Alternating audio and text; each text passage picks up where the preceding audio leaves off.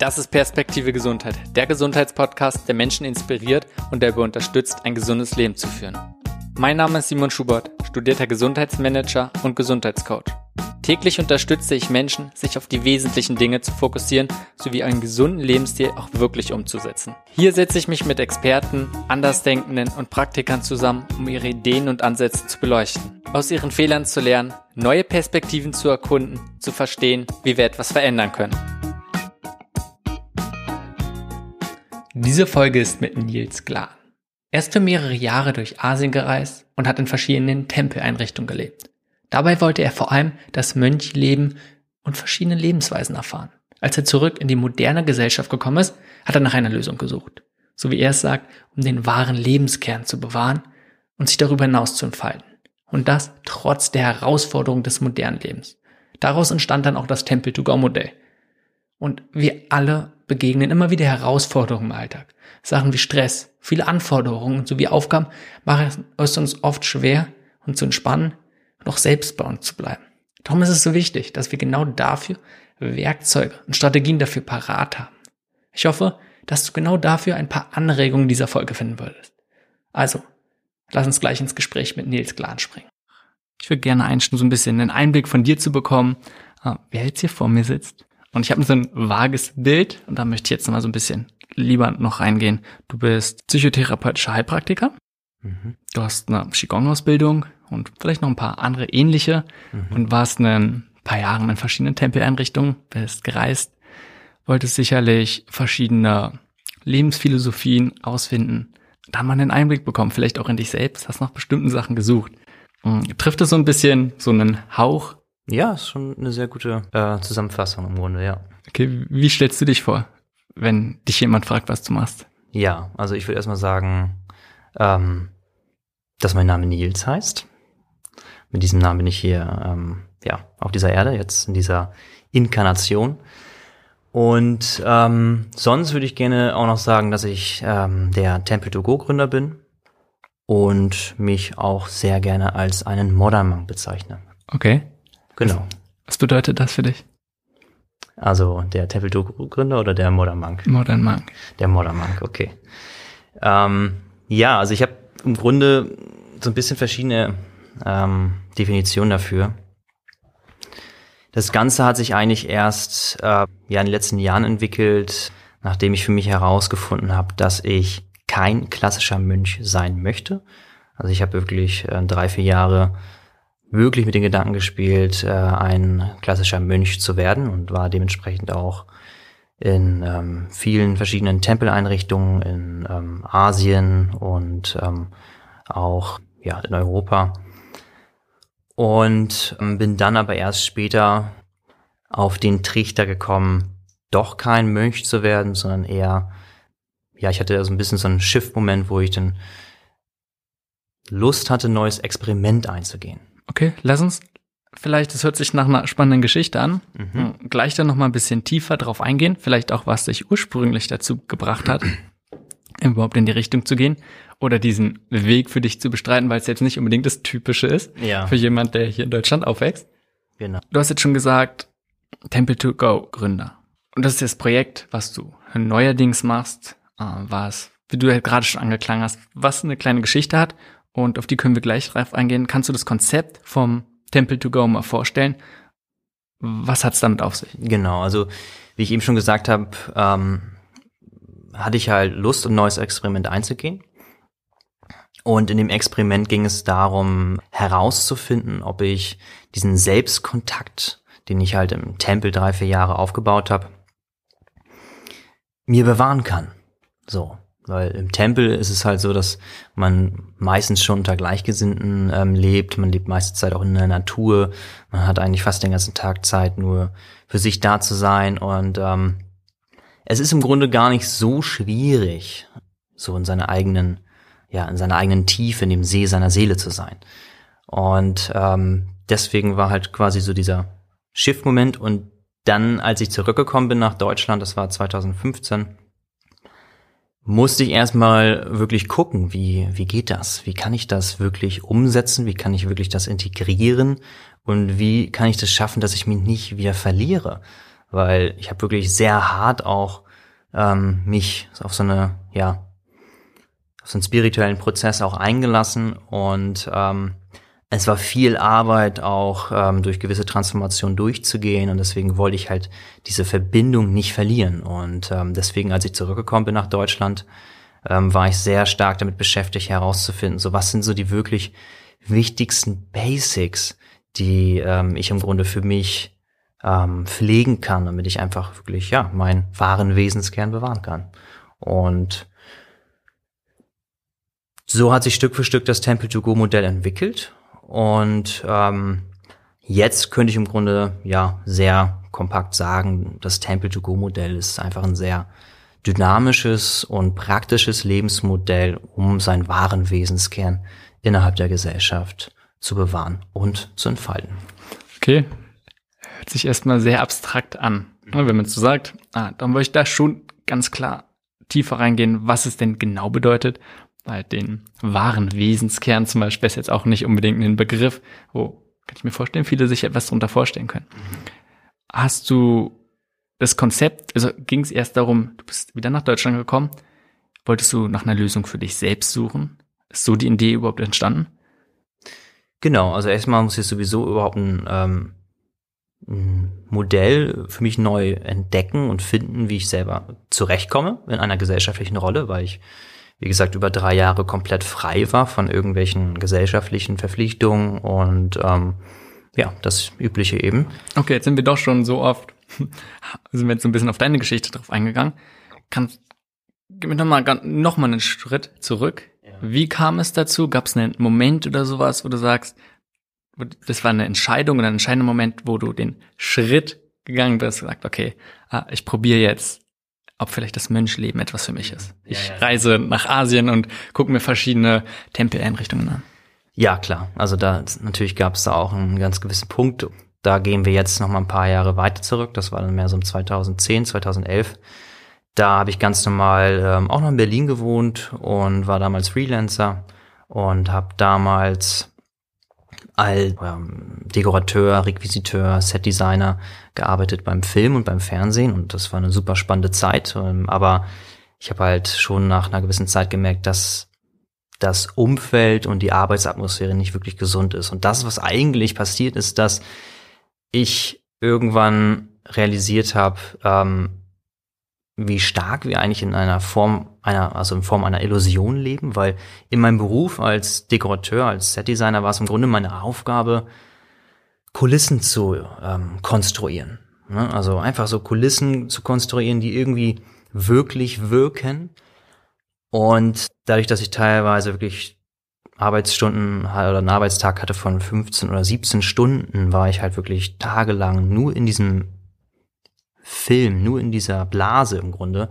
Und irgendwann war es halt so, dass ich halt, wenn ich mal frei hatte, auch draußen auf der Straße irgendwie gesehen habe, wow, das ist ja wie eine Kulisse. Die Person läuft ja hier gerade rum wie ein Schauspieler, wie, wie eine feste Rolle. Das heißt, im Grunde so die, das, was ich bei der Arbeit gemacht habe ähm, und konstruiert habe, habe ich immer mehr im wirklichen Leben gesehen. Und da habe ich erst gemerkt, ähm, wow, wir leben eigentlich in einer sehr, sehr großen ähm, Scheinwelt. Und da ist natürlich für mich erstmal eine Welt zusammengebrochen, weil ich eigentlich mein Leben lang eigentlich sehr, ja, ich habe einfach gedacht, das ist das Leben, so ist das halt. Man lebt in einer Gesellschaft, man ähm, lebt in einer gewissen Kultur und sucht sich dann irgendwie einen Beruf aus und dann arbeitet man, hat man 30 Tage Urlaub und so weiter und das ist das Leben. Und äh, dann guckt man Fernsehen, dann geht man mal ähm, feiern, betrinkt sich und so weiter und das ist so. Und das habe ich ja einige Jahre geglaubt und, und gar nicht angezweifelt. Und dann war es halt so, dass ich wirklich hinter die Kulissen schauen konnte. Und da ist halt bei mir so ein bisschen eine Welt zusammengebrochen und ähm, da habe ich angefangen, äh, intensiv nach Lösungen zu suchen. Aber was war es genau? Weil jetzt sind, äh, für mich sind es gerade mehrere Sachen, die du erzählst. Oder die auf jeden Fall zusammenhängen, aber vielleicht noch mehrere Aspekte. Einerseits es ist ein, eine Art und Weise des Lebensstil, wo du vielleicht das erste Mal richtig hinterfragt hast. Es ist ein Leben, was ich führen möchte. Es ist etwas, was mich glücklich macht, was mich erfüllt, ähm, was zu mir passt. Und auf der anderen Seite was für eine Gesellschaft leben wir, was du mit Scheinwelt meinst. Leben wir vielleicht auf einer authentischen Art und Weise ähm, oder spiele ich immer nur anderen etwas vor? Lebe ich eigentlich nicht für mich, sondern auch ah, um ja für andere, um was nach außen zu geben? Hängen extrem miteinander zusammen, aber sind für mich noch getrennte Aspekte. Ja, also ähm, ich glaube, ich verstehe, was du fragen möchtest oder worauf du hinaus möchtest. Ja, das war so. Also das, was ich eben schon gesagt hatte, das war ja so der so das auslösende, die auslösende Erfahrung, warum ich angefangen habe, anders zu denken. Aber dann auch, es gab immer so, es gab so einen ganz bestimmten Klickmoment. Und das hat halt so im Grunde dazu geführt, dass ich halt einfach ähm, geschaut habe, was kann ich jetzt wirklich anders machen. So und ähm, damals habe ich noch in Berlin gelebt und damals habe ich wirklich mal geschaut, so wow, was gibt es in Berlin? Und dann habe ich gemerkt, oh, man kann ja auch ähm, meditieren in verschiedenen ähm, buddhistischen Zentren und es gibt ja auch Mönche, die hier leben in, in Berlin und so. Und dann habe ich halt angefangen, jede Woche die verschiedenen Mönche ähm, zu besuchen und ähm, habe mich von ihnen einfach inspirieren lassen. Und als ich angefangen habe zu meditieren, das erste Mal, da war ich halt so überrascht, dass ich mich so, ähm, dass mir das so vertraut war, also vertraut ähm, vorkam. Also sonst habe ich immer so im Leben immer das Gefühl gehabt, äh, ich brauche immer mehr Zeit als alle anderen, um irgendwie etwas ähm, besser also beherrschen zu können. Aber bei dem Meditieren war es irgendwie so natürlich für mich. Und deswegen habe ich einfach gemerkt, das ist das, worauf ich jetzt richtig ähm, Lust habe. Das ist das, was wirklich einen Sinn für mich ergibt. Weil, wie ich eben schon gesagt habe, hat es für mich einfach gar keinen Sinn mehr gemacht, irgendetwas in der Gesellschaft zu machen, weil mir das einfach vorkam wie ein reinstes Theaterstück. Und ähm, deswegen das, was für mich an diesem gewissen Klickmoment, an diesem Shift-Moment vorkam, war einfach, dass ich wirklich realisiert habe, okay, im Grunde machen zwei Sachen für mich jetzt einen Sinn im Leben. Entweder es ist ein Mönch werden, dass ich halt einfach versuche, schon zu Lebzeiten mich mehr so im, ja, in die Richtung Erleuchtung bewege. Oder ich lebe einfach in der Natur und ähm, versuche herauszufinden, wie ich autark leben kann. So, dass ich einfach mein Gemüse anbaue und so weiter. So, das waren zwei Dinge, die für mich irgendwie einen Sinn ergeben haben. Deswegen okay, lass uns trotzdem noch mal ganz kurz auseinandernehmen. Weil von dem Moment zu sagen, ich realisiere, in dem Leben, was ich bin, äh, gefällt mir nicht. In der Gesellschaft vielleicht ist es nicht unbedingt das, was ich mir wünsche. Und dann den Schritt zu machen, zu sagen, erstmal, ich suche aktiv nach einer Lösung und gehe auch den Schritt. Mhm. Denn ich denke schon, dass viele Menschen immer mal wieder Momente haben, vielleicht nicht so stark, mhm. aber wo sie merken, hey, das ist eigentlich absolut nicht das, was ich möchte. Mhm. Ich bin vielleicht in ja, ich bin in einem falschen Film. Aber es ist absolut nicht so einfach, sich rauszunehmen. Für die meisten, scheinbar zumindest. Und dann denke ich, es ist sehr viel einfacher zu sagen, wegzugucken und einfach trotzdem weiter in die Rolle zu spielen, einfach weiterzumachen. Mhm. Dann ist es auch wieder wie eine Art Hamsterrad. Man bleibt einfach drinne, weil man die Rolle schon so lange spielt ja, und vielleicht genau. auch gar nicht mehr weiß, was es ist. Und das andere, dieses, ja, nicht zu wissen, was überhaupt die Alternative ist, ist dann vielleicht noch besorgniserregender, als das weiterzumachen, was für bekannt ist, auch wenn man weiß, dass es nicht das ist, was einem erfüllt. Kommen dir die Gedanken so ein bisschen bekannt vor oder war für dich sofort klar, äh, nein? Also ich, ich muss dazu anderes. sagen, ich bin einfach vom Charaktertyp ein ganz oder gar nicht Typ. Also viele Leute, die mich kennen, finden das halt immer sehr interessant ähm, oder immer wieder sehr spannend. Dass immer dann, wenn ich irgendwie was mache im Leben, mache ich das entweder richtig oder gar nicht. Das ist aber irgendwie anscheinend irgendwie so ein, gehört das zu meinem Persönlichkeitstypen dazu. Das heißt, ähm, deswegen war das nicht so schwierig für mich. Aber ich wusste natürlich, wenn ich jetzt hier wirklich eintauchen will, mehr in die Meditation, wenn ich wirklich einfach diese Spiritualität für mich mehr entdecken möchte, dann kann ich nicht mehr mit diesem Freundeskreis, dann kann ich nicht mehr mit diesem Beruf, dann kann ich das nicht mehr machen. Also ich habe das parallel versucht, einige Monate aber habe halt gemerkt, wie mich das doch immer wieder rausgerissen hat. Und ich will damit gar nicht sagen, dass man auf jeden Fall rausgehen muss, dass man immer die Gesellschaft verlassen muss, weil das ist ja genau der Ansatz von Temple to Go, dass man wirklich den Tempel mitnehmen kann. Aber da kann ich ja gleich noch ein bisschen mehr darüber erzählen. Aber für mich war das einfach mein Calling in dem jeweiligen Moment, dass ich wirklich rausgehen muss, dass ich wirklich auch aus Deutschland, aus Europa wirklich mal längere Zeit weg sein muss, um wirklich zu realisieren, wer bin ich, was ist mein wahrer Wesenskern, also was ist meine Seele im Grunde.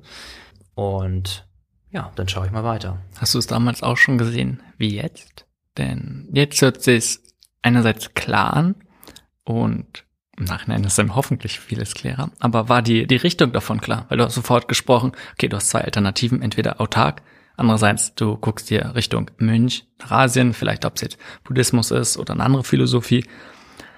Aber es gäbe ja noch andere Möglichkeiten. Hattest du, warst du schon, ich sag mal, vorbelastet in der Hinsicht? Ähm, oder warum hast du dich in diese Richtung so Ja, also, also ähm, buddhistisch, also oder das war hing einfach damit das zusammen, dass ich einfach hier ähm, geguckt habe und dann habe ich mich sehr schnell in so ein buddhistisches Zentrum hier in Berlin verliebt und ähm, damals direkt mit einem buddhistischen Mönch zu tun gehabt. Deswegen war das das erste, was ich so erlebt habe. Später bin ich noch viel mehr auf den Daoismus ähm, gekommen, ähm, aber das war auch erst, als ich dann auch in Asien schon war. Und ja, ja, das, das ähm, Nee, also das war durch die Erfahrung her, dass ich einfach, ähm, dadurch, dass ich diesen Mönch immer wieder gesehen habe.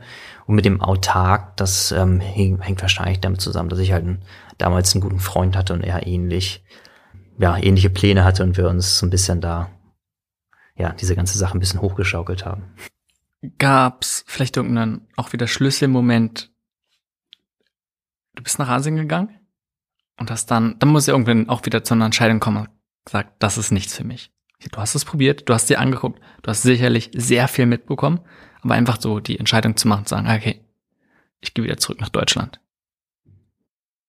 Ähm, also es war eigentlich so, dass ich, ähm, also drei Jahre, so nach drei Jahren, nach, nach fast drei Jahren, habe ich halt nochmal so mein Leben reflektiert und eigentlich kann ich sagen, ähm, dass ich alles auch hatte und ich habe einfach auch, für mich war ich in einem Paradies im Grunde hatte ich alles, was ich brauchte und ich war eigentlich total glücklich und zufrieden. Ähm, aber mir kam das, wie gesagt, ein bisschen zu einfach vor. Ich war damals dann auch irgendwie ja Mitte 20 und habe ich gedacht, okay, jetzt mit Mitte 20 schon alles im Leben zu haben, darf man das? Ist das okay? Und ähm, ist es in Ordnung? Und ähm, deswegen dachte ich mir, okay, ich bin jetzt noch recht jung, wieso nicht noch irgendwie mal noch was machen, was ein bisschen ähm, nicht ganz so einfach ist, um nochmal irgendwie weiterzuwachsen. Das war auf jeden Fall auch so mm, das, was ich so auch damals gedacht habe und auch immer mehr begriffen habe.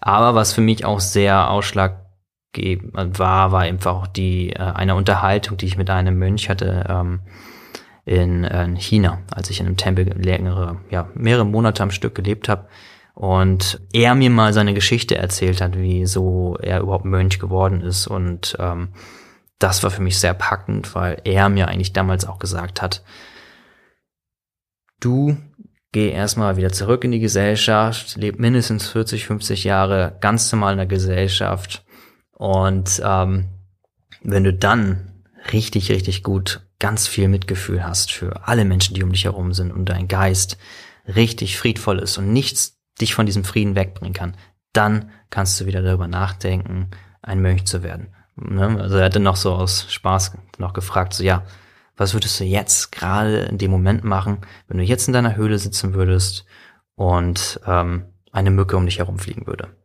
So, ne? Und das war halt so, okay, ja, wahrscheinlich würde ich mich total genervt fühlen. Und ähm, ja, aber das war auf jeden Fall sehr ausschlaggebend, ähm, weil er persönlich auch mit ähm, Ende 20 ähm, sein Leben damals ähm, auch komplett verlassen hat und ähm, er ist aber dreimal extrem gestürzt, als er sich halt wirklich für seinen Erleuchtungsprozess ähm, vorbereitet hat. Und das war halt einfach so für ihn so ein bisschen auch das Schicksal und auch das Zeichen, dass es einfach wichtig ist, dass man nicht zu früh irgendwie die Erde wieder verlässt. Und ähm, ja, genau. Und außerdem äh, ist einfach das Leben innerhalb der Gesellschaft wirklich ein mega guter Trainingsplatz. Und ähm, das kann ich halt jetzt immer mehr verstehen und auch ähm, leben. Ne? Dass ich einfach merke, hey, wir sind umgeben von so vielen Triggern, wir sind umgeben von so vielen Dingen, die uns ständig irgendwie wieder in eine Enge ziehen wollen. Und es ist eine mega große ähm, Fähigkeit, seine Weite zu bewahren in dem ganzen Kontext. Ja. Okay. Wie schafft man das? Ich sag mal, eine Sache ist, man geht man zieht sich zurück, man hat einfach weniger Input, dadurch ist es deutlich einfacher, zu sich zu finden, vielleicht sich auf die wesentlichen Sachen auch zu fokussieren. Und genau wie du es gesagt hast, heißt es ja so oft, in die Höhle zu gehen und dort die Erleichterung zu finden, ist einfach, aber man sollte es wirklich mal in der Gesellschaft unter anderen Menschen im wirklichen Leben machen. Das ist die richtige Herausforderung. Du hast es vorhin, ich sag mal, in einem einfachen Satz gesagt, was Temple to Go ist. Kannst du jetzt vom dem Hintergrund deiner Geschichte einfach nochmal erzählen? Mhm. So ein bisschen vielleicht anders verpackt. Ja. Äh, dass es ein bisschen greifbarer ist. Genau, es ist halt so, ähm, ich finde, wir leben in einer unheimlich spannenden Zeit, weil wir in einer sehr interessanten Umbruchsphase stecken, also global extrem und auch gerade auch, ja, in der Gesellschaft. Und ich finde, es ist halt sehr spannend zu beobachten, wie viele gerade anfangen, vegan zu werden, wie viele gerade schon ähm, Yoga machen oder eine Yoga-Ausbildung gemacht haben und wie viele gerade extrem viel dieses Thema Selbstfindung, Persönlichkeitsentwicklung total interessant finden. Also das finde ich sehr, sehr spannend. Ähm, das, was ich bei mir aber persönlich erlebt habe und das, was ich auch immer bei, bei vielen anderen auch immer wieder ähm, sehe und, und auch ähm, ja, erlebe, ist, dass wir persönlich können unheimlich viel an uns arbeiten und wir können auch unheimlich weit kommen, so in unserer Persönlichkeitsentwicklung. Die Sache ist aber nur, dass die Gesellschaft immer viel, viel länger braucht, hinterherzukommen und einfach noch sehr stark feststeckt. Und das ist halt noch so. Wir leben halt selber können wir schon ähm, unser eigenes Universum aufbauen und auch in einem sehr spannenden Bewusstsein leben. Aber in der Gesellschaft ist es trotzdem noch so wie vor vielen, vielen hundert Jahren. Und ähm, das macht es wirklich nicht sehr einfach. Und das, was ich dann bei mir beobachtet habe und was ich bei vielen anderen auch beobachtet habe, die Tendenz ist dann immer wieder rauszugehen. Geld zu machen, um dann wieder nach Bali zu fliegen, nach Thailand, irgendeine Yoga-Ausbildung zu machen oder irgendwie eine andere, ein anderes Retreat zu besuchen, wie Passender, was auch immer. Also, dass man irgendwie irgendwas macht, um wieder rauszukommen, um dann wieder die Möglichkeit zu haben, bei sich anzukommen. Und das finde ich natürlich super, dass wir jetzt diese Bewegung haben und das immer viele auch machen. Nur finde ich, ist das nicht die Lösung, wenn wir wirklich weiterkommen wollen, weil wir nicht wirklich frei dadurch sind. Wir, wir haben dadurch immer noch so eine gewisse Abhängigkeit an bestimmte Kraftorte oder auch an, an, an Geld, was wir verdienen müssen, um dann wieder extra rausgehen zu müssen. Und der Temple-to-Go-Ansatz ist einfach so der, dass wir wirklich versuchen wollen, unseren Tempel immer bei uns zu haben. So, das klingt jetzt erstmal jetzt sehr, ja, vielleicht romantisch und ähm, vielleicht auch ein bisschen utopisch. Aber ich habe halt wirklich ernsthaft geschaut, was kann man wirklich für Basics kombinieren, damit das funktioniert. Und deswegen bin ich halt auf sieben verschiedene Bauteile gekommen, die ich halt in dem Temple-to-Go-Modell zusammengefasst habe. Lass uns, bevor wir auf die gleich mal eingehen, mhm. Ähm, was sind, was hindert uns daran? Du hast jetzt oft von Gesellschaft gesprochen, weil es auch jetzt sehr abstrakt ist. Im Prinzip ist es ja oft das Umfeld, wenn du sagst Geld verdienen, vielleicht ähm, wir arbeiten irgendwo, haben also einen Job, und dort dann die Strukturen vielleicht innerhalb des Unternehmens oder unsere, ja, unser Nachbarn auf der Arbeit dann vielleicht mit unseren Arbeitskollegen. Ähm, meinst du das oder geht es ihm noch um was anderes? Ja, also das auch und dann einfach so das grundsätzliche Massenbewusstsein, in dem wir stecken. Ne? Das, ähm, das, was auch einfach auch so schon so, sag ich mal, kontrolliert wird durch den Konsum von Medien, aber auch von Nahrungsmitteln und so weiter. Das hält uns ja in einer gewissen Schwingungsebene. Und ähm, das meine ich eben auch damit. Ich denke, ja, ich finde es interessant und ganz klar ist schon immer die Beobachtung. Und wenn man es vielleicht nicht ganz so äh, bei Leuten nimmt, die nach was Spirituellem suchen, äh, hört sich für mich auch sehr nach Urlaub an. Weißt du, du machst so, du spielst deine Rolle, arbeitest und dann freust du dich auf deinen Jahresurlaub, wo du dir halt die Auszeit nimmst und eigentlich was für dich tust. Darauf sparst du dann und na, dann geht's wieder zurück und machst wieder deinen Job. So ein bisschen, was du finde ich eigentlich eine, oder hört sich nach einer interessanten Analogie an, was das so ein bisschen trifft. Auch wenn du sicherlich von vielleicht anderen Leuten suchst, die nach was anderem streben. Ähm, aber es ist trotzdem eine ähnliche Bewegung. Ja.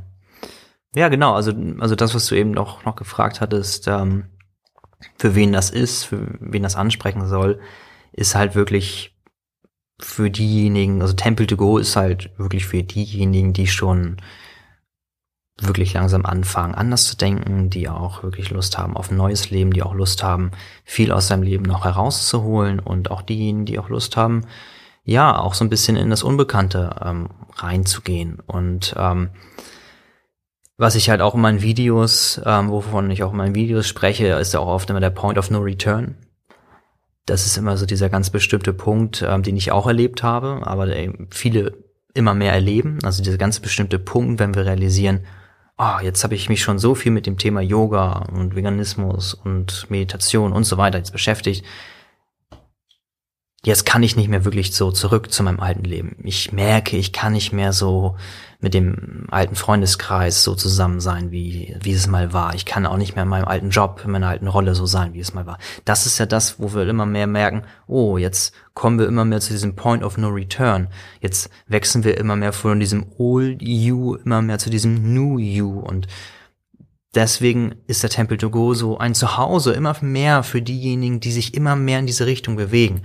Und ich habe einfach, ähm, ich bin mir sehr bewusst, wie schwierig das ist, da, da dabei dran zu bleiben, weil immer noch sehr, sehr viele noch ganz woanders im Leben stehen und einfach auch noch sehr ignorant sind, was ähm, Selbstentwicklung oder Persönlichkeitsentwicklung betrifft und wir uns sehr leicht auch von denjenigen auch runterziehen lassen. Und deswegen ist Temple to Go halt so, eine, so ein schöner Anker und ein, ja, ein gewisses Zuhause für uns, was wir einfach immer dabei haben können. Wenn du es einteilen müsstest, weil du hast jetzt auch von Persönlichkeitsentwicklung gesprochen. Was ist für dich eher Persönlichkeitsentwicklung? Geht es dir eher um spirituelle Entwicklung oder sind es noch andere Sachen? Ja, also ich würde halt schon auch sagen, dass die im Grunde eine Persönlichkeitsentwicklung eben auch mit einer spirituellen Entwicklung auch schon in einer gewissen Hinsicht zusammenhängt. Ne? Deswegen ähm, finde ich, kann man das gar nicht so direkt voneinander trennen. Ähm, aber klar, ich sehe auch so, es gibt schon einige, die sich immer noch vor der Spiritualität ein bisschen wehren. Ähm, aber dadurch, dass sie ja im Grunde schon ihren Körper immer mehr pflegen und auch immer mehr ihre, ihr Mindset ändern wollen und ihre Glaubenssätze umschreiben wollen, bewegen sie sich immer mehr in eine spirituelle Richtung. Und ähm, ja, deswegen.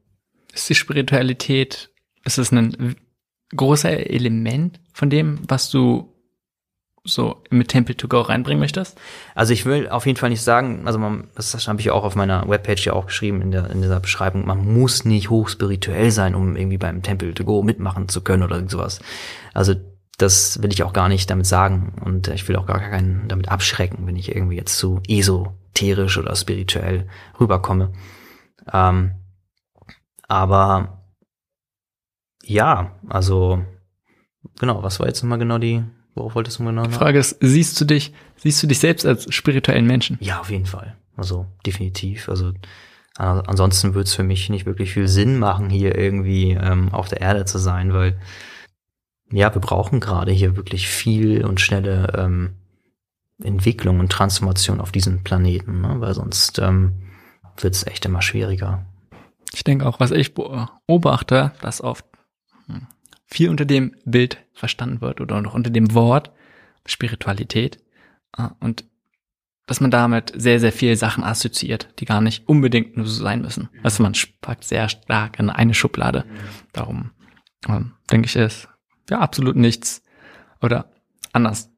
Ich habe den Eindruck, dass aber gleichzeitig immer mehr auch für diese Themen offen sind, wie du auch schon meinst, und viel Spiritualität und sich davon nicht abstrecken lassen. Und darum, weißt du, finde ich es jetzt. Schade, dass man es immer vielleicht noch so betonen muss, dass es nicht für Leute ist, die nur hochspirituell ist, sondern dass jeder eigentlich Zugriff darauf haben kann und sich trauen kann, vielleicht irgendwie mit denen, mit so ein paar Themen sich zu beschäftigen. Lass uns mal auf die einzelnen Bauteile eingehen. Du hast ja schon gesagt, es gibt sieben Elemente. Warum sieben? Warum diese sieben? Ähm, ja, also ich muss auch so sagen, es ist diese sieben Bauteile das ist ja auch das erste Level. Es gibt im, beim Temple to Go auch, ähm, auch ein zweites Level, woran ich jetzt gerade noch arbeite, was aber auch erst dieses Jahr oder Ende nächsten Jahr oder im nächsten Jahr rauskommen wird. Im Level 1 geht es eher auch mehr um die Basics. Das heißt, es geht jetzt hier zum Beispiel in den ersten drei Bauteilen zum Beispiel sehr intensiv um das Thema der Abgrenzung, wie man gesunde Grenzen setzen kann. Und ähm, auch ähm, Lass uns ruhig mal einzeln durchgehen. Okay, können wir machen. Also jetzt nicht, wir müssen jetzt nicht bei jedem einzelnen sehr in die Tiefe gehen, aber trotzdem ist einfach mal, dass du vielleicht die kurz benennst und sagst, was du darunter verstehst. Ja, also Abgrenzung ist ein Thema, was viele noch etwas missverstehen. Also viele, ich habe mit einigen Leuten auch gesprochen, die sich auch als hochsensibel bezeichnen und sagen, ah, Abgrenzung, ja, habe ich probiert, aber mache ich jetzt nicht mehr irgendwie was. Ähm, hat das nicht richtig funktioniert und so. Und ich gehe so ein bisschen anders äh, an das Thema Abgrenzung ran. Ich ähm, betone auch viel, dass ähm, das Thema der Abgrenzung unheimlich viel Dimension beinhaltet und Nuancen. Dass eine, eine Grenze nicht nur irgendwie eine Mauer ist, sondern eben, dass sich viele Zwischenstufen da auch ähm, befinden. Also was ich zum Beispiel auch, wovon ich auch ähm, immer viel spreche, also beim Temple to Go, ja, ne, wir haben unseren Tempel, dann haben wir so einen Gartenbereich, so, das ist so die äußerste Zone von dem Tempel. Dann haben wir auch einen Innenraum von dem Tempel und verschiedene Räume, wie zum Beispiel ein Altarraum oder ein Schlafzimmer. Und jetzt, gerade wenn das jetzt das Thema ist, so, okay, da ist jetzt eine Person, ähm, und die Frage lautet, wie würdest du jetzt die richtige Grenze setzen? Dann versuche ich halt schon so ein bisschen dieses Bild von diesem Tempel mit diesen verschiedenen Räumen innerlich so ein bisschen mir vorzustellen, dass ich heißt, dass ich halt merke, okay, die Person angenommen ist mir jetzt nicht komplett vertraut. Es ist eine fremde Person, deswegen würde ich die Person wahrscheinlich erstmal nur in meinen Garten lassen. Ich würde die Person jetzt noch nicht in den Tempel reinlassen. Wenn ich aber jetzt hier, ähm, wenn meine Partnerin, meine Lebenspartnerin jetzt kommen würde, natürlich dürfte sie in meinen Tempel eintreten, ne? Aber, oder auch irgendwie ein Freund oder sowas. Aber wenn ich zum Beispiel einen Freund hier haben würde oder mich mit einem Freund draußen unterhalten würde und ich merke, oh, der ist gerade nicht so gut drauf. Er fängt auch gerade an, etwas mehr so auch zu projizieren und, und zu lästern und negativ zu reden. Dann würde ich wahrscheinlich eher, obwohl er mein Freund ist, ihn ähm, vielleicht nicht unbedingt in meinen Altarraum lassen ähm, und vielleicht auch ein bisschen mehr auch wieder in den Garten packen für einen gewissen Moment. Das heißt, ich gehe da so ein bisschen auch in diese kleinen Feinheiten rein. Aber das Thema Abgrenzung ist ein großes, weites Feld und ähm, es ist in dem Temple to Go auch, kann ich sagen, mit das komplexeste.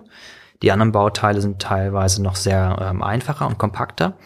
Ähm, ja, aber das Thema der Abgrenzung hängt unheimlich stark mit dem Thema der Erdung und Zentrierung zusammen. Deswegen habe ich mich auch entschieden, in dem Temple to Go äh, Modell auch äh, ein Bauteil zu haben für die Erdung und auch für die Zentrierung. Weil wenn wir energetisch nicht zentriert sind, wenn wir unseren Körper nicht mehr spüren, dann bringt uns im Grunde auch keine Technik oder keine Abgrenzungstechnik, weil ähm, so diese, diese, dieser Schutz um uns herum gleichzeitig auch eben ähm, dabei zusammenfällt. Es ist schwer, eine Grenze zu setzen, wenn man sich selbst nicht spürt. Genau, das ist also deswegen man hat dann nicht das Feedback. Okay, also nochmal ganz kurz. Bauteil 1 war also Grenzen zu setzen, nicht alles an sich ranzulassen und da einfach zu gucken, wo setzt man Barrieren und dass man unterschiedlich Sachen nah an sich ransetzt. Genau. Das ist einfach. Zweiter hast du gesagt Ehrung, also einfach Erdung, irgendwie. Genau. Ja, Erdung, einfach irgendwie Kontakt ähm, zur Erde herzustellen. Genau, Erdung, ähm, bei dem Bauteil Erdung geht es auch vor allem darum, ähm, so ein bisschen auch, weil wir, warum, der Grund, warum wir oft eigentlich nicht geerdet sind, ist einfach, weil wir eigentlich fast die ganze Zeit nur im Kopf stecken. Und wenn wir nur im Kopf stecken, die ganze Zeit die Energie sich nur im Kopf herumkreist, dann ist natürlich auch unser vegetatives Nervensystem immer sehr einseitig ähm, belastet. Das heißt, wir sind eher die ganze Zeit in diesem erregten Sympathikus, anstatt in dem ruhigen ähm, Parasympathikus. Gib mal ein Beispiel, wie man sich gut erdet. In dem Buch zum Beispiel auch, was ich geschrieben habe, eine sehr einfache Übung oder davon gibt es auch ein YouTube-Video. Da geht zum Beispiel um das Steißbein, weil das Steißbein ist quasi so der zentrale Punkt von, also der zentrale, das ist ein zentrale Verbindungsorgan für die Erdung. Ne, weil wir wollen ja versuchen, dass das Steißbein immer so einen gewissen Kontakt hat zur Erde. Und ähm, deswegen, was man sehr einfach machen kann, ist, wenn man zwischendurch sich erden möchte, man kann dieses, das Kreuzbein, das Sakrum, diese Sakrum-Gegend anfangen ähm, abzuklopfen und ähm, auch ein bisschen in so eine leichte ähm, Wippbewegung gehen mit den Knien. Und dann kann man einfach ein bisschen nachspülen und das einfach so zwei, dreimal oder zwei, drei Minuten wiederholen und das reicht auch schon aus man merkt, das klingt sehr einfach jetzt, wenn man das nur so theoretisch hört, aber wenn man es mal wirklich macht, merkt man so, wow, das, das bringt einen echt wieder zum Boden, ähm, ja, wieder runter zu dem, zum Boden, zur Erdung. Und äh, ansonsten, klar, was auf jeden Fall erdet, einfach den Erdboden zu berühren mit nackter Haut, damit einfach so die negativ geladenen Elektronen wieder ähm, in den Körper kommen. Genau. So, der dritte Punkt hast du auch schon angesprochen, Zentrierung. Genau. Bei der Zentrierung geht es im Grunde überwiegend darum, ähm, einen Körperkontakt zu bewahren, dass man wirklich auch noch einen Bezug hat zu seinem Körper.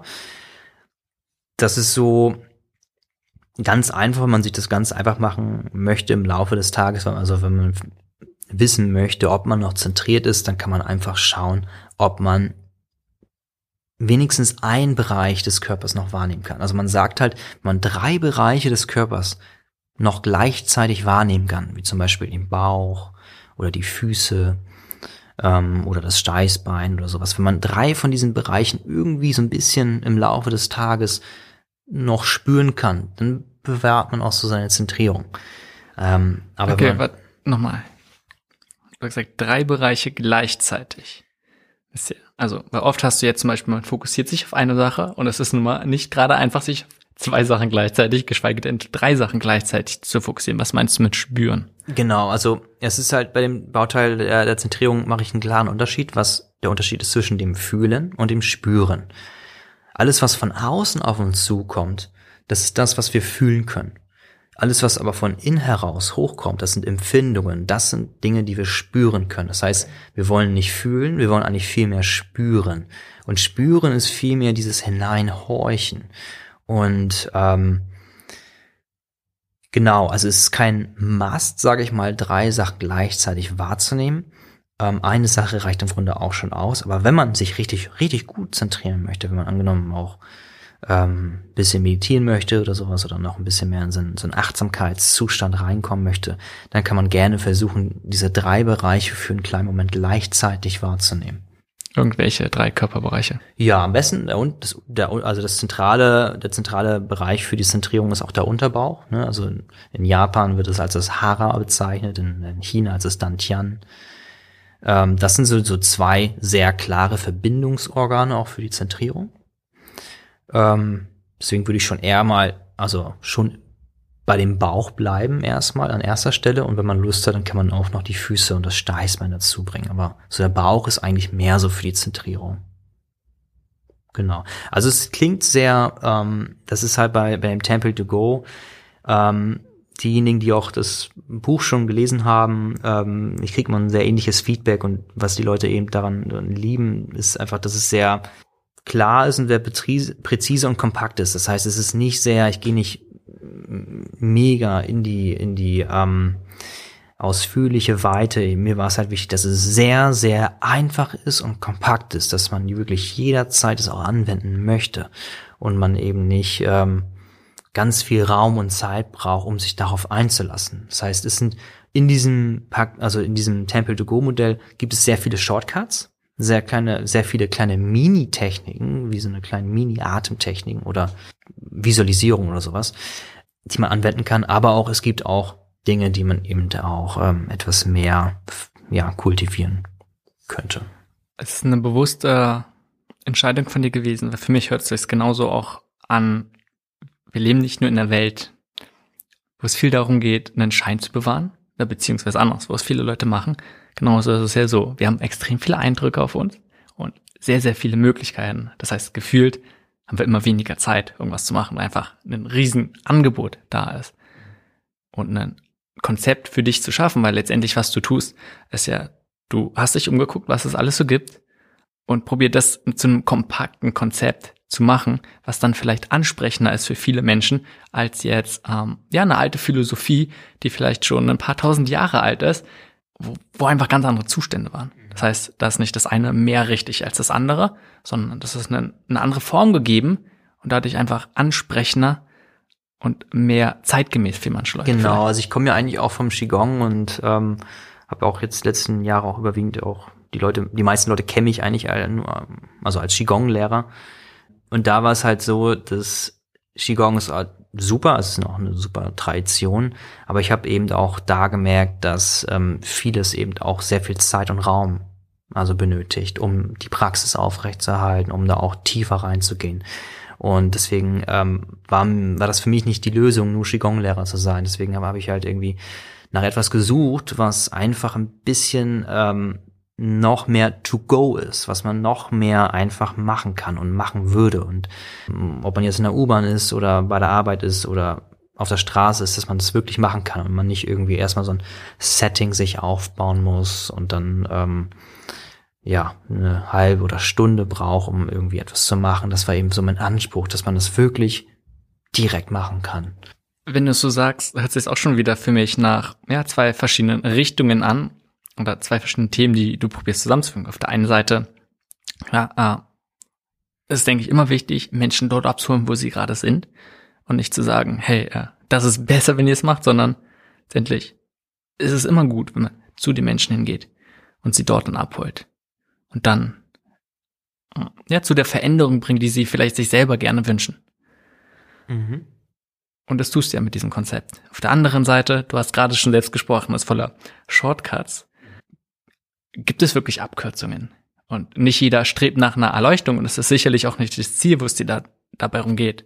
Aber inwiefern können wir manche Sachen abkürzen? Und es ist halt genauso, wie wir oder wie es heutzutage jeder nach irgendwelchen Lifehacks sucht, um Sachen möglichst schnell zu machen, um möglichst mit wenig Aufwand, wenig Zeit zu dem gewünschten Ziel zu kommen. Am besten genauso zum Beispiel, man möchte ins Fitnesscenter gehen und eigentlich reicht schon, es sich anzumelden. Trainieren muss man gar nicht mehr. Mhm. Ja, also was ich halt mache, ist halt, ich unterscheide halt so ein Leben, ähm, ich sag halt auch ganz klar, hey, wir leben auf der Frontstage und wir leben auch gleichzeitig auf der Backstage. Ähm, das Ganze liegt halt daran, dass ich halt früher auch Backstage eher auch gearbeitet habe und da VIP-Garderoben und so weiter eingerichtet habe. Deswegen habe ich so dieses, diese, also diese Verbindung zu diesem Bild. Äh, und die, unter, die hilft mir sehr stark. Also was ich damit meine, ist einfach ganz klar. Backstage ist das Leben zu Hause, das ist das Leben in der Wohnung, das ist das, dieser Raum, wo wir einfach mal ähm, ja, einfach auch mal in so einen Schlafklamotten rumlaufen können, wo wir einfach auch mal, ähm, wo wir auch nicht gut aussehen müssen, wo wir einfach auch mal einfach gemütlich sein können, wo wir einfach auch, ja, auch meditieren können, wo wir auch noch ein bisschen äh, tiefer in gewisse Sachen reingehen können. Wo wir im Grunde genau sein können, wie wir eigentlich wirklich sind. Frontstage ist aber eigentlich mehr so ähm, die Vorderbühne des Lebens, wo es wichtig ist, auch eine gewisse ähm, Rolle zu haben, wo es auch wichtig ist, ähm, auch vielleicht auch eine andere Sprache zu haben. So, ne? jetzt zum Beispiel bin ich eher Frontstage, so deswegen rede ich eine auf eine gewisse Art und Weise, wie ich vielleicht jetzt, wenn ich jetzt nur Backstage bin, nicht reden würde. Das heißt, ich weiß, jetzt bin ich Frontstage, jetzt sind Menschen um mich herum, deswegen ist es einfach von Natur aus eine kleine Anpassung da. Ähm, aber was ich noch viel mehr meine, ist Frontstage, Frontstage sind wir halt aber auch, wenn wir bei der Arbeit sind, wenn wir auch ganz normal im Bus sind, wenn wir auf der Straße sind. Und da ist es natürlich sehr schwierig, immer sein, seine, sein, sein, ja, den Kontakt zu sich selbst zu bewahren. Und ähm, deswegen brauchen wir dafür viele, viele schnelle Shortcuts, weil wir können nicht warten, bis wir dann wieder Backstage sind und dann wieder unser Ding machen. Und ähm, deswegen ähm, gibt es erstmal viele kleine Mini-Shortcuts für die Vorderbühne des Lebens, die wir richtig schnell mal anwenden können, wenn wir zum Beispiel negative ähm, Schwingungen oder eine schlechte Laune von jemandem aufnehmen, dass wir die, diese schlechte Laune auch direkt wieder loslassen können. Dafür gibt es halt so eine kleinen Tricks. Aber auch ähm, Backstage, wenn wir zum Beispiel wieder auf der Hinterbühne des Lebens sind, zu Hause sind, dass wir uns vorbereiten und auch in die Ruhe kommen und einfach auch ähm, uns auch entspannen können und Kraft tanken können, damit wir wieder bereit sind für die Vorderbühne des Lebens. Weil wenn wir halt auf der Hinterbühne Backstage ähm, nicht wirklich viel Selbstpflege betreiben und nicht gesund leben, dann werden wir auch wahrscheinlich weniger Kraft haben für die Vorderbühne des Lebens. Okay, lass uns die weiteren Bauteile mal durchgehen. Wir hatten jetzt als ersten Grenzen setzen, zweiten Erdung, dritten sich zentrieren, das vierte ist sich entladen. Was ja. verstehst du darunter? Ähm, entladen meine ich, dass wir die Fähigkeit haben, ähm, so die verschiedenen Ladungen, die sich quasi auf unser, also es geht schon auch in die, ja, Energiemedizin, ähm, dass wir diese verschiedenen Ladungen loslassen können. Ne? Es gibt diesen ähm, Uwe Albrecht, diesen Energiemediziner, und er hat ein sehr interessantes Konzept. Er sagt halt, jeder Mensch hat eine ähm, Urschwingung. So, das ist diese, das ist das Urschwingungsfeld deiner Seele. Und im Leben ist es aber so, dass wir in Verbindung stehen mit ganz vielen verschiedenen Energiefeldern. In dem Haus, in dem wir leben, in der Stadt, in der wir leben, mit den Menschen, die wir zusammen etwas zu tun haben. Und ähm, wenn wir halt diese vielen verschiedenen Ladungen auf uns kleben haben, ist es natürlich auch kein Wunder, dass wir auch nicht wissen, wer wir sind. Und deswegen, damit wir immer wieder auch wissen, wer wir sind, ist es wichtig, diese verschiedenen Ladungen auch loszulassen. Und deswegen gibt es ein ganz klares Bauteil in dem Tapis de Co. wirklich für die Entladung von dem Ganzen. Okay, kannst du mal ein Beispiel geben? Um. Ähm. Ein ganz einfaches Beispiel, was man machen kann, ist zum Beispiel, ähm, das ist jetzt zum Beispiel eine Shortcut-Übung, die ich auch, ähm, die, die auch mit drin ähm, Teil ist. Angenommen, du hast jetzt gerade irgendwie die schlechte Laune aufgenommen von jemandem und du merkst, oh, eben war ich noch so gut drauf, jetzt bin ich irgendwie total gestresst. Was du machen kannst, ist einfach so dieser Reinigungsatem. Das heißt, du atmest durch die Nase ein und atmest durch so ein ganz kleines Nadelöhr durch den Mund aus, um so die Ausatmung zu verlängern. Und das kann man so ein paar Mal wiederholen und dann kann man irgendwann auch mit der Ausatmung sich so, ein, so eine Art grauen Schleier vorstellen, die man ähm, rausbläst, wie so Auspuffabgase. Das heißt im Grunde so eine Atemtechnik mit so einer kleinen äh, bildhaften Visualisierung. Das ist so eine ganz kleine Mini-Übung, ähm, aber es gibt jetzt in dem Temple de Go ein festes auch Entladungsset, was man eben machen kann, wo verschiedene Aspekte miteinander kombiniert werden. Das heißt, in diesem Modell habe ich eigentlich zu jedem Bauteil ein gewisses Set. Und man kann diese Sets als Ganzes äh, anwenden oder man kann einfach auch Teilbereiche sich aus diesem Set rausziehen und die einfach machen. So, das fünfte ist, sich aufzutanken. Mhm. Ähm, beim Auftanken gibt es, ähm, meine ich, im Grunde zwei Aspekte. Einmal die Fähigkeit, dass man wieder sich aufladen kann, dass man wirklich die Fähigkeit hat, seinen Energiehaushalt wieder aufzufüllen. Das ist das eine. Und das andere ist eigentlich so eher die Fähigkeit, dass man an dem, an, an dem Mindset was verändert, dass man gar keine Aufladungstechniken mehr benötigt. Das klingt jetzt erstmal ein bisschen komisch, weil wenn wir uns nur die ganze Zeit mit äh, Aufladen beschäftigen, würden wir auch irgendwann vergessen, wo uns die Energie eigentlich entzogen wird. Das heißt, es ist wie so eine gesprungene Tasse. Wenn wir einen gewissen Sprung in einer Tasse haben, aber immer wieder Flüssigkeiten, Tee nachfüllen, dann ähm, wird natürlich auch immer diese, diese Flüssigkeit irgendwie entweichen. Und ähm, deswegen ist es wichtig, auch genau zu schauen, wo entweicht uns die Lebensenergie. Das heißt, in diesem Tank dich auf Bauteil geht es erstmal wirklich darauf, darum zu schauen, wo wird dir wirklich die Lebensenergie entzogen. Deswegen gibt es eine richtige Ski- oder Energieanalyse, die man gemacht, die man eben macht. Und dann ähm, auch klare Techniken, wie man eben sich die, ja, das Ski, die Lebensenergie wieder auffüllen kann. Was sind für dich so drei häufige Sachen, häufige Aspekte im Leben, die du betrachtest, wo oft einfach Energie entzogen wird? Ähm, einfach auch sehr, sehr viel, einfach nur auch der Austausch ähm, mit verschiedensten Menschen. Kann einfach auch, wenn das gute Menschen sind und auch Menschen, die gesund sind, kann es trotzdem auf Dauer, kann man einfach merken, dass das einfach Energie zieht. Ähm, was sehr viel Energie zieht, ist, wenn man sich mehr anstrengt die ganze Zeit im Leben, wenn man immer wieder in so einen Hassel kommt, dass man immer oder dass man immer wieder auch die Tendenz hat, immer mehr in das Leben einzugreifen, anstatt auch mehr so ähm, sich mehr auf das Empfangen und Vertrauen konzentriert. Das ist eben die eine Sache. Und wenn man die ganze Zeit im Alltag jemand ist, der man eigentlich ähm, gar nicht ist, dass man irgendwie immer mehr so eine so ein Schein lebt oder irgendwie ähm, sich verbiegt für andere Menschen, das entzieht auch unheimlich viel Lebensenergie.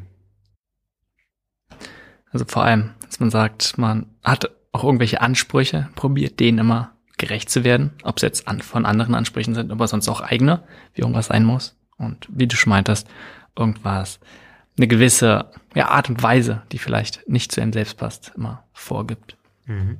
Der nächste Schritt ist einfach mal abschalten. Mhm. ja. Wahrscheinlich das, was einem am leichtesten fällt, sollte man meinen. Und was sich dann als eines der schwersten Sachen rausstellt, kann ich mir vorstellen. Mhm, genau. Also wir haben, wenn wir uns immer so, wenn wir aufs Leben gucken, ist es so, dass viele Menschen versuchen ja schon irgendwie ähm, etwas für sich zu machen. Also sie versuchen ja im Grunde schon eine Selbsttherapie die ganze Zeit durchzuführen. Auch wenn es mit Zigaretten, Alkohol, Partys, Netflix ist. Es sind ja im Grunde irgendwie alles Möglichkeiten oder alles Versuche irgendwie sich selbst irgendwie zu helfen. Nur ist das alles noch auf einer sehr nachhaltigen, ungesunden ähm, Basis. Und bei dem Abschalten ist es so, habe ich mir halt, ähm, es ist halt in dem Abschalten, in dem, in dem Bauteil 6 geht es gar nicht unbedingt darum zu meditieren. Es geht eher weniger darum zu meditieren, es geht eher darum, aktiv nichts zu tun. Also es geht so um dieses Verdauen und Downloaden. Also was ich damit meine, ist, dass wir sitzen zum Beispiel in unserem Sessel, unserem Lieblingssessel nach einem langen Arbeitstag und wir schauen aus dem Fenster und lassen einfach mal nur mal ähm, alles sein. So, man kann sich auch gerne ähm, so dieses Bild vorstellen. Das habe ich auch mit reingebracht. Das ist dieses Bild von einer, ja, einem trüben Wasserglas, wie diese ganze Trübheit immer mehr absinkt durchs aktive Nichtstun. Und irgendwann ist das Wasser wieder klar. Also das ist ein bisschen so auch ein Bild, womit man arbeiten kann.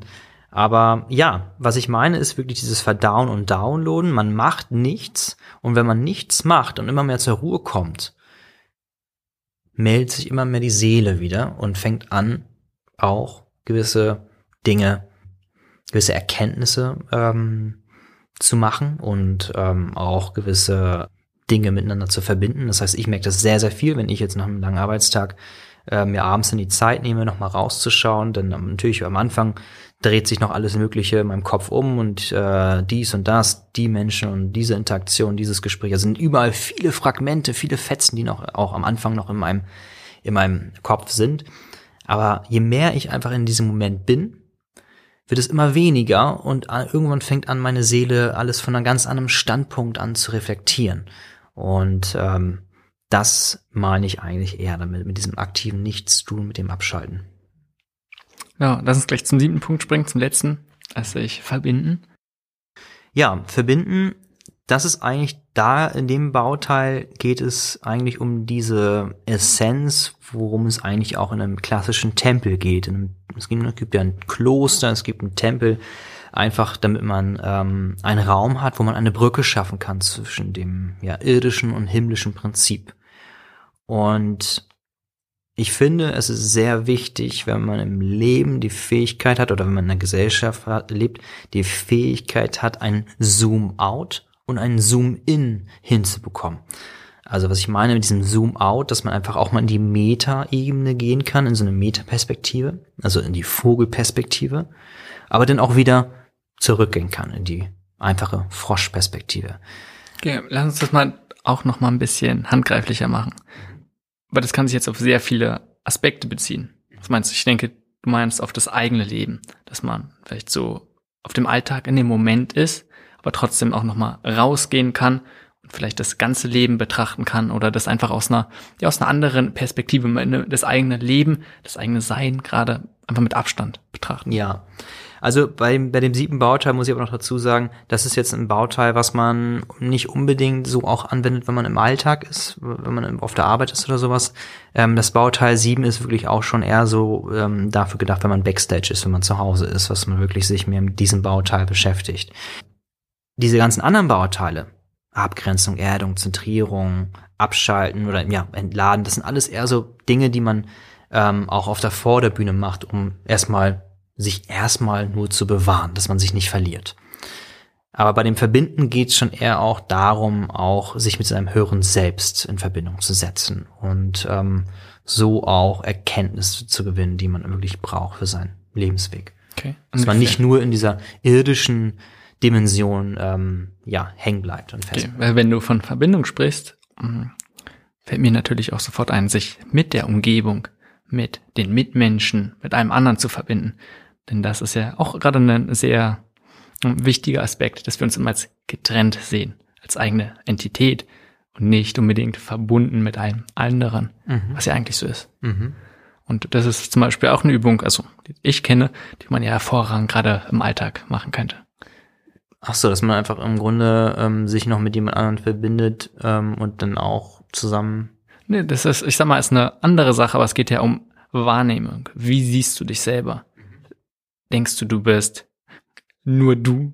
Also du bist getrennt von der Welt oder siehst du dich als etwas ohne richtige Grenzen, dass die Grenzen äh, ja was Künstliches eher sind? Dass du also verbunden bist mit allen Sachen. Das kannst du auf sehr vielen verschiedenen Ebenen natürlich haben, aber letztendlich bist du ja nicht ohne, also bist du nicht unabhängig von deiner Umwelt, sondern auf vielen verschiedenen äh, Wirkungsweisen und Aspekten hat deine Umwelt einen Einfluss auf dich. Alleine deswegen. Und ob es jetzt ob rein energetisch ist äh, oder auf anderen Seiten kannst du dich ja schon mit deiner Umgebung dann verbinden. Und natürlich fällt es einem sicherlich am leichtesten mit Menschen, die wir lieben, mit die uns nahe sind. Aber genauso können wir es dann mit Menschen machen, die uns völlig fremd sind. Und warum nicht auch mit Gegenständen oder mit anderen Sachen, die wir einfach gerade um uns haben oder allgemein mit der ganzen ja, mit der ganzen Welt. Mhm. Und ich glaube, das hast du zum Beispiel bei typischen Meditationen wie der Gütemeditation, wo es dann erstmal geht, auf einen Menschen gezogen und dann hast du, es sind auf immer mehr Fremde und irgendwie die ganze Welt, das ganze Universum wird halt immer größer, mehr schließt du in dein mhm. Herz ein oder dein Herz weitet sich, je nachdem, wie du es machst und ah, solche Sachen. Ich, ich, glaube, du hast auf was anderes angezählt, was du gerade beschrieben hast, aber was ist das, was ich damit ja, nee, ist assoziiere. Guter, ist ein guter, guter Impuls, guter Aspekt, der uns gut auch zu passt. Wenn wir jetzt die sieben Bauteile haben, aha, und du denke ich, du hast ja schon mal ab und zu so ein paar Beispiele gegeben, wie man die vielleicht auch in den Alltag integrieren kann. Ich glaube, man, also ich zumindest habe eine ganz gute Idee von dem Konzept, von deiner Idee bekommen. Wenn du jetzt einen typischen Nutzer davon, ich sag mal von jemandem, wo du sagst, du hast ein Bild, für den wäre Temple to Go genau geeignet. Kannst du die Person beschreiben? Ähm, ja, das hatte ich im Grunde auch schon so erwähnt, dass, dass es im Grunde schon auch eben diejenigen sind, die immer mehr Lust haben von diesem Old You, immer mehr auch Lust haben auf eine New You, das heißt diejenigen, die auch Lust haben auf eine Lebensveränderung und auch diejenigen, die sich auch schon mit einer bewussten Lebenshaltung ähm, ja auseinandersetzen und auch eine bewusste Lebenshaltung führen. Das sind im Grunde schon auch, das ist im Grunde schon auch meine Zielgruppe. Ja, also wirklich Menschen, die Lust haben, auch mit Selbstverantwortung ähm, im Leben zu stehen und auch Lust haben, wirklich auch Selbstpflege zu betreiben, um sich das Leben innerhalb der Gesellschaft noch mehr auch zu vereinfachen und auch ähm, leichter zu gestalten. Dass man wirklich noch mehr Freiheit auch bekommt, weil man weiß, oh, ich ich könnte zwar jetzt irgendwie einen Retreat besuchen, ich könnte zwar jetzt wieder nach Bali oder so fliegen, aber muss ich gar nicht. Ich, hab, ich bin eigentlich mit mir total zufrieden. Ich habe jetzt gar nicht den Drang, dass ich rausgehen muss, um dann wieder so einen Kontakt zu mir selber zu haben. Ich habe das eigentlich auch jetzt gerade. Und ich meine, diejenigen, die eh noch gar nicht sich mit dem Thema auseinandersetzen, ähm, die werden wahrscheinlich auch eh nicht über Temple to Go stolpern. Deswegen ist Temple to Go schon für diejenigen, die auch ja sich eben mit einer gewissen Thematik schon befassen oder gerade Lust haben, sich immer mehr damit zu befassen. Die auf jeden Fall ein gewisses Bewusstsein für das Thema schon entwickelt haben. Ja, und einfach im Grunde auch für diejenigen, die Lust haben auf das Next Level im Leben, so, ne, die einfach ähm, bereit sind, irgendwie weiter zu gehen. Also im Prinzip für den Nils vor vielen Jahren. Genau. Gesagt, wie, 2010. Wie der, eigentlich ja genau, wie der Nils so 2010, 2011, ähm, genau, so. Aber auch der Nils, als er zurückkam aus Asien. Interessant. Ähm, was ist die, wenn du jetzt sagst, du möchtest eine Veränderung bewirken? Weil letztendlich, du hast eine Vision davon, worum es dir geht, ob es jetzt äh, mit Temple to Go ist vielleicht deine Antwort darauf.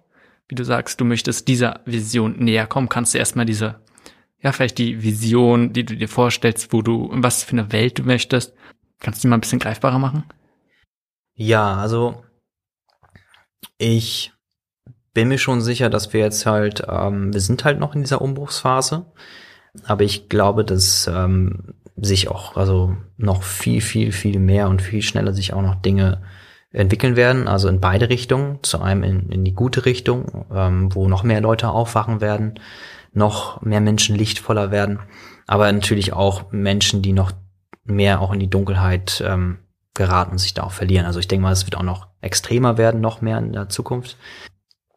meine Vision ist es einfach, also wenn ich jetzt hier irgendwann die Erde wieder verlassen werde, wäre es für mich richtig schön, dass ich ähm, vielen Menschen geholfen habe, ein Stück weit mehr an die göttliche Intelligenz oder auch ja die die das Licht sich immer mehr ähm, daran zu erinnern, dass sie wirklich auch Lust haben, mit einer gewissen Form von Wahrhaftigkeit im Leben zu gehen. Das klingt vielleicht jetzt noch ein bisschen abstrakt, aber im Grunde, ja, im Grunde einfach einen schönen Lichtfunken hier ähm, zu hinterlassen. So, das ist eigentlich so mein Plan und meine Absicht. Okay. Uh, und vielleicht ein ganz anderer Aspekt. Wir haben jetzt viel darüber gesprochen, vielleicht was es ist und auch was, deine Beweggründe sind, wie du uh, das umsetzt oder was du eigentlich umsetzen möchtest, was du erreichen möchtest. Und jetzt bei dem Prozess, das ist ja erstmal, ist ja was Neues im Prinzip. Und es ist immer schwer, Sachen, vielleicht auch Erfahrungen in eine, in eine Struktur zu bringen und auch gerade du hast viel, kannst du von deinen Erfahrungen mitnehmen, was dir gebracht hast. Und wir haben gerade natürlich gesagt, hey, ja, das wäre oder du würdest es auch für einen Nils machen, halt wie du vor vielen Jahren dann halt war. Aber natürlich gibt es viele andere Menschen und erst wenn du deren Feedback hast, dann kann man Sachen nochmal umändern. Und wenn jetzt mal du überlegst, vielleicht auch wie die letzten Monate waren, was würdest du sagen, war für dich oder ist für dich eine der größten Herausforderungen in Bezug auf Temple to Go? Ja. Also für mich war jetzt, ich konnte mich jetzt ein bisschen davon auch wieder erholen, aber für mich war halt letztes Jahr noch ähm, auch die Herausforderung, die richtige ähm, Balance zu finden mit auch Social Media weil ähm, ich komme halt auch nicht drum herum. Für mich ist es wichtig, dass ich auch ähm, meine Messages auch im Social Media Bereich verbreite und ähm, es ist halt nicht ganz unanstrengend, wenn man halt stundenlang auch ähm, davor sitzt und mit allen möglichen Energien zu tun hat. Und ähm, im Grunde ist es halt so ein bisschen habe ich halt für mich reflektieren können, dass es halt jedes Mal, wenn ich halt im Social Media Bereich bin, auch wenn da auch immer mehr ähm, lichtvolle und schöne Sachen dort sind, ist es immer so wie so ein Spinnnetz. So, man, man schickt eine Nachricht raus und man bindet sich wieder an an dieses Spinnnetz und man ist irgendwie, je mehr man irgendwie ähm, Teil, äh, ein Teil ist von dem ganzen Social Media Netzwerk, deswegen, also umso mehr bist du halt auch immer wieder in diesem Spinnnetz gefangen. Und ähm, ich habe für mich halt herausgefunden und ähm, was halt richtig gut funktioniert, ist eine gewisse Balance, ähm, auch mit Digital Detox. Also ich habe jetzt. Ähm, ich finde es interessant, weil eigentlich ist es ja genau das, worum es dir geht. Und jetzt hast du es nochmal an einem anderen Beispiel. Und eigentlich hast du, haben wir jetzt viel darüber gesprochen, über den Alltag. Und Social Media gehört dazu.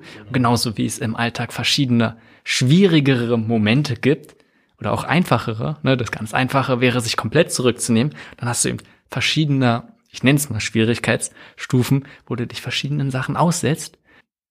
Und eigentlich ist es halt noch mal eine größere, wo genau dieses Konzept, eigentlich worum es dir geht, beschreibst du auch. Äh, und klar, jeder und du auch hast immer noch Schwierigkeiten mit manchen Sachen und musst dann gucken, wie du das an diese Gegebenheiten umsetzen kannst. Ja, also auch, es soll halt nicht heißen, nur weil ich das Temple-to-Go-Modell entwickelt habe, heißt es noch nicht, dass ich jetzt hier der Mega-Master bin und alles mega beherrsche. Ne? Ich bin selber, muss selber die ganze Zeit auch wach und präsent bleiben und ähm, auch wirklich ganz bewusst bleiben. Ansonsten verliere ich auch meine Grenzen und verliere auch meine Zentrierung. Deswegen ist es halt wichtig für mich auch permanent wach zu bleiben. Deswegen sage ich halt, das in dem Temple to Go sind die wichtigsten Basics, die man eigentlich nie wirklich ähm, vergessen kann. Selbst wenn man schon halb erleuchtet ist, ist es wichtig, immer wieder auch diese Basics ähm, zu pflegen. Und ähm, bei dem Social Media Bereich war es halt so, dass ich bin halt einfach von Natur aus ein, auch ein feinfühliger Mensch und nehme halt auch dementsprechend mehr wahr und ähm, konnte halt für mich aber herausfinden, dass einmal oder zwei, also ich habe, also jetzt ist es halt so, dass ich einen festen Digital Detox Day in der Woche habe und dann habe ich noch einen Tag, wo ich ähm, zwar das Internet anmache, ähm, aber nicht in Interaktion gehe. Ich gucke nur, ob da irgendwas Wichtiges gekommen ist, aber ich gehe jetzt nicht auf Interaktion ein, werde keine Nachrichten beantworten oder sowas. Und so dreieinhalb Tage bin ich richtig auch mit Leidenschaft und ähm, ja, voll dabei und auch mehrere Stunden und mache das dann auch gerne. Und so habe ich das richtig, also habe ich für mich eine richtig gute Balance gefunden. Und ja, das war für mich aber eine Herausforderung. Also, ähm, weil ich doch wieder gemerkt habe, wie schnell ich denn meine Grenzen verloren habe, wie schnell ich auch wieder ähm, auch Schwierigkeiten hatte zu meditieren, weil als ich dann meditieren wollte, schwirrten dann tausend verschiedene Instagram-Bilder und äh, Facebook-Messages irgendwie in meinem Kopf herum. Und deswegen, ähm, so ist es eine sehr gute Balance für mich. Okay, ist interessant, was du sagst. Du, du erzählst natürlich nochmal ein bisschen aus einer anderen, aus einer anderen Richtung, aber schon etwas, was ich öfter gehört habe. Und gerade jemand, der ja ein eigenes Projekt startet, eine eigene Idee hat und die irgendwie in die Welt bringen möchte, der eine, ja, der eine Veränderung haben möchte oder hervorbringen möchte. Klar, dann andere Leute müssen davon irgendwie erfahren.